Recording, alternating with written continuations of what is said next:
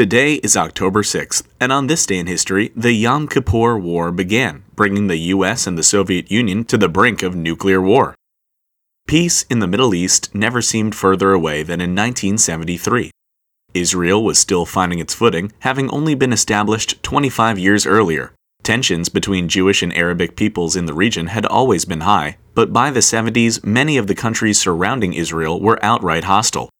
In response, Israel had become a highly militarized nation, backed up by the might of the United States and a nuclear arsenal, while nearby countries like Egypt and Syria had an ally in the Soviet Union. Unfortunately for them, Russia was of little assistance when, in 1967, Egypt and Syria suffered a humiliating defeat at the hands of Israel in the Six-Day War. Their defeat in 1967 weighed heavily on the minds of Egyptian citizens in the early 70s, and it didn't help that the country entered an economic downturn shortly thereafter.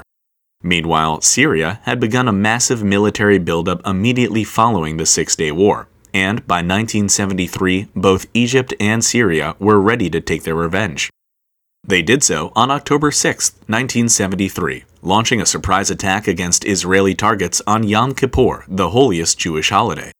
The Israeli military was caught flat-footed, and within 4 days, Syrian and Egyptian forces were deep within Israeli territory. Israel rallied, however, and a successful counterattack pushed Egypt and Syria back.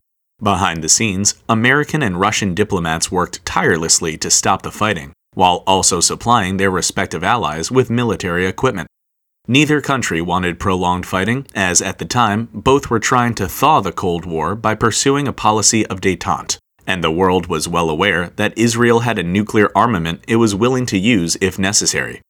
Tensions ran high for 3 weeks before peace between the three countries was finally negotiated, but peace in the Middle East still hasn't been achieved.